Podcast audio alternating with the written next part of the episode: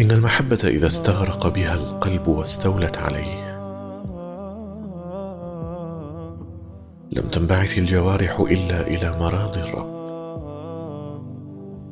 وصارت النفس مطمئنة ففنيت بإرادة مولاها عن مرادها وهواها. يا هذا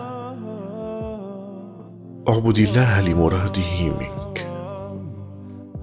لا لمرادك منه. فمن عبده لمراده منه فهو ممن يعبد الله على حرف. إن أصابه خير اطمأن به وإن أصابته فتنة انقلب على وجهه خسر الدنيا والآخرة. ومتى قويت المعرفة والمحبة لم يرد صاحبها إلا ما يريد مولاه.